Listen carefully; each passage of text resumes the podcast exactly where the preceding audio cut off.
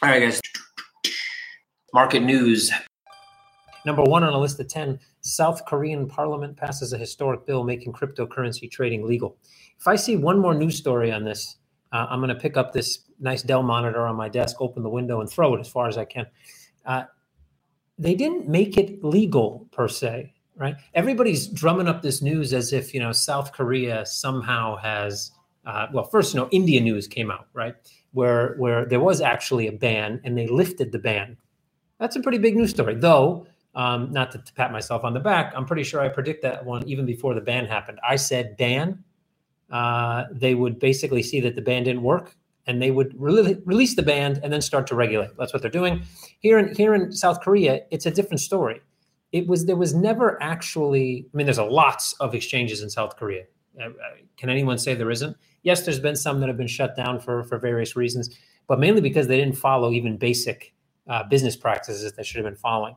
The only reason South Korea placed into this little law, and I'm going to bring up the exact just so I someone you guys can quote me on this one I think I have the news story open somewhere. I know I read, I don't know if I read this specific story, but uh, and actually the story that's linked isn't all that great. Let me see if I have another one somewhere. Anyway, the point is, is that what they did, they want to be able to apply regulation and they want eventually to be able to apply tax. So basically, they wrote it into the law that trading is now basically akin to any other type of financial trading, which will require reporting, which will require regulation, which will require licensing and oversight, et cetera. So they didn't necessarily, this isn't some kind of groundbreaking news story. Uh, it's just South Korea going, well, they've been doing this here for a while. Maybe we should actually make sure they're doing things correctly. Number two on the list of 10, as crypto credit bubble concerns loom, BitGo announces launch of 150 million lending business. So I actually haven't seen this one, which is kind of interesting to me because obviously we use BitGo. I think, you know, the whole crypto lending, collateralized lending, you know, where basically you loan someone a Bitcoin and they give you 25 to 50, upwards maybe 70% of the value of that Bitcoin in cash. They hold your Bitcoin in custody, and then if you don't pay them back, they keep your Bitcoin um, or whatever asset it is. Um, pretty pretty risky business model in a vol- in, in a volatile market. Um, can be difficult to manage. Uh, obviously, BitGo probably will manage better than most. Anyway, so BitGo getting into the game. Okay, I think at the end of the day, people are seeing less volatility now and they assume that that's going to carry on, right? I also see a lot of people talking about coronavirus and uh, how that's going to make you know Bitcoin shoot to the moon. I don't really get that correlation, but uh, anybody want to explain that one to me? Go for it. I'll definitely uh, jump on the other side of that argument. But cool to see BitGo expanding its business. Um, anything that BitGo does definitely comes under our radar because, well, um, if they offer something that we can offer to our end clients, then there may be a new product offering in the lur- lurking for uh, for CoinMetro. So we'll have to see how this pans out on Bitcoin side and come back on this in the next couple weeks. Number three on the list of 10, BitMEX gets ream, reprim, reprimanded, reamed. Oh, same thing, I guess, right? Metaphorically speaking. From the UK's financial regulator, that's the FCA, for promoting without authorization. Yeah, bound to happen. Somebody, I saw somebody posted somewhere, why now? Well, why not? Uh, you know, I mean, you're you're promoting directly into a, into uh, into a region of the world, into a country without authorization to do so, and it's a financial product a regulated financial product. So I would say this is they've they've probably gotten letters before cease and desist. I'm sure there was this famous kind of two or three month period where Binance, BitMEX, everybody kind of started stopped accepting U.S. individuals. If anybody remembers that, um, and that's because they definitely received letters from the U.S. government. This is a little bit more public from the U.K. I would expect these things to continue. Uh, the business of offering highly regulated products, regardless of what the underlying product is, to retail clients without regulation. Even eh, because if you notice, under under regulation, most of those leverage levels are constrained: twenty-five to one, 30 to one, 33 to one, uh, 10 to one in some cases, even lower in for some products. Um, and there's a reason for that because regulators believe that higher leverage leads to more losses. That's not necessarily the case. Uh, but that's what they believe. And that means that regulation will eventually come after these guys. And this is just the start. Um, I guess 2019, 2020, the year of regulation, right? The years of regulation. Well, we're still continuing down that road. Number four on the list of 10 crypto exchange Digitex removes KYC to protect user data. This is one of the most ridiculous fucking things I've seen in my life. Um, Adam Todd just looks like a complete buffoon to me. He looks like one of those guys, though, that if you called him a buffoon, would get really pissed off, red in the face, and then try to punch you in the mouth. Uh, that's pretty much what he looks like. He's like a, he looks like a goon. Um, but anyway, he's he's a he's a buffoon, um, a buffoon goon. I'm just I like feel like Dr. Seuss today. Um, so uh, what, what I see here though is is is is is ridiculous on many levels, right? I think he mentioned that the only reason that KYC is required globally is to make sure U.S. clients don't have access to certain services. Now, I was laughing so hard at that point, I thought I may have a heart attack. I didn't, fortunately. Almost had a stroke though, but no heart attack, so that's good. Um, but obviously not. Um, you know, policing, being being the U.S. police for retail clients is not the reason that globally speaking, KYC is required in pretty much every country of the world. It's because you're doing financial services. You know, the reason. Look, sometimes innocent people get caught up in in, in different things, especially in finance, because of the because of the bad um, let's say the bad the bad things that some bad people do. That just had, doesn't happen in finance. Um, it happens pretty much in every industry, but finance, a lot of experience from my side in finance. So I'll, I'll dig into that one a bit. Um, the reason why we have KYC is because look, how do you think most criminals get caught? Do you think most drug dealers, most uh, human traffickers, most child pornography creators get caught because their clients go and complain to the Better Business Bureau? Like, you know, I was going out yesterday on the street to buy a kilo of Coke and some child porn, and the guy ripped me off. No, that's not how they usually get caught. Because they're in unregulated industries and they're in illegal industries, they operate basically below, uh, you know, below surveillance, let's say. People, their clients don't come and complain.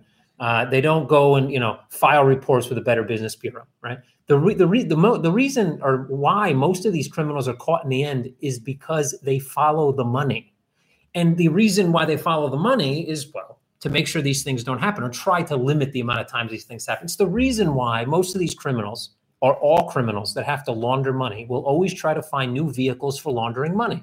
In the beginning, Bitcoin, one of the only use cases for Bitcoin was money laundering that's just a fact. That's not look. I'm in this industry, and I'm the I'm, I'm one trying to protect it. But that is a fact. In the beginning, that was one of the only use cases for Bitcoin. Not anymore. In fact, the amount of money laundered through Bitcoin versus cash right now, it, the ratio doesn't even show up after like three or four decimal points. I mean, it's it's it's minuscule. But there definitely is illegal money that flows through crypto, 100%. Now, my question to everybody is what world do you want to live in? A world where you can, you know, move your 33 euros in Bitcoin without having to be detected and do KYC, and and that makes your I may I don't know saves you three minutes of onboarding time, um, or uh, and, and, at the same time, everyone else that's laundering illicit money does that, and you know that means that there's that, that there's potentially more crime happening in the world, and that people committing these crimes aren't being caught because we can't track their money. Or do you want to live in a world where you got to take three minutes out of your day? And that may mean that some kid somewhere isn't trafficked uh, from Eastern Europe into like Mogadishu for sex crimes. I don't know about you, but I'm picking the former rather than the latter. Uh, and that's why KYC is required. It's nothing to do with the US government at all. And anybody that would say that obviously doesn't understand the business they're in, the industry they're in, uh, and should probably just, you know, shut the fuck up and go home. That's, that's just me. Number five on a list of 10 uh, Indian crypto exchanges resume fiat services 24 hours after Supreme Court ruling. Cool. This is actually a ruling that was that was expected, but definitely much bigger and has much broader uh, implications on the industry than the South Korea ruling. South Korea was already into crypto, and crypto was all over the place. India, however, had a lot of a lot of issues. Now you have almost two billion people that now have access to what will become a regulated marketplace. That's a big deal. Uh, number six on a list of 10 Bitcoin derivatives muted as Fed cuts interest rates. Um, yeah, interest rate cut, obviously, mainly due to coronavirus. This coronavirus thing is really fucking ridiculous, don't you think? I mean, I kind of feel like having an AMA just on coronavirus uh, and just talk to a couple crazy people that, you know, I don't know, think they're going to die. And then maybe some other guy that's like, I don't know, living inside a, a, bubble, and maybe some other dude that speaks some sense. I don't know. Just just have some, just a really. I think that'd be a cool AMA. I have nothing to do with crypto, but anyway. Um, so saying that derivatives are muted, so so the, the market doesn't know where to go, basically. And I think that makes sense. You have a volatile market that becomes unvolatile or less volatile based on the fact that the rest of the world is actually more volatile than the volatile market. Makes sense to me. I don't know. Uh, number seven on the list of 10 Marshall Islands sovereign digital currency will be based on Algorand. Yay. Uh, you know, I can't say much about this. Look, we're going to Montenegro to do, uh, which has nothing to do with the Marshall Islands, but we're going to Montenegro to run, you know, the CSD kind of capital markets, uh, CoinMetro, uh, capital market ecosystem sandbox, right? People say, why Montenegro? Who cares about Montenegro? Okay, great, great, great. And I can make some arguments on why you should care about Montenegro. I can't really make many arguments why you should care about the Marshall Islands, though. But as a test case, you know, why not? Algorand's been trying to get test cases wherever they can um, the one of the first sovereign digital currencies in the world. Should be pretty easy to do in the Marshall Islands. Why not? Let's see where this leads. Number eight on the list of 10, Bitpanda Pro is now focusing on European crypto to fiat markets and regulatory compliance. Well, makes sense. Uh, makes sense, especially because now uh, the fifth money anti-money laundering directive is now basically being pushed onto every uh, financial platform in the world. Uh, and if they weren't focused on regulatory compliance before, based in Europe, well, now is a pretty good time to get focused on it. Um, and yeah, crypto to fiat, definitely still an underserved market. Definitely still underserved. Uh, number nine, list of 10, Google cancels IO Development Conference 2020 due to coronavirus concerns. Now, this look, I coronavirus, to be honest, look, we're going to see millions of cases before this is over with, right? When you look at SARS and MERS and all these other upper respiratory infections that are tied to the same underlying, let's say, original strain, some type of coronavirus, um, you'll see that I think SARS had upwards of what a million cases or something like that before uh, before the vaccine was created. Um, I'm, I'm seeing reports that vaccines may take anywhere from 12 to 18 months. And then at that point, if you have what's the only alarming thing about coronavirus is how quickly it can spread from person to person. That's it. As far as the severity, if I see one more post on Twitter, this isn't the flu. Anybody who tells you it's the flu is a moron. Um, I, I, look, most of the people who die from this are 80 plus. There is definitely a slightly higher indice of people 40 plus compared to the flu.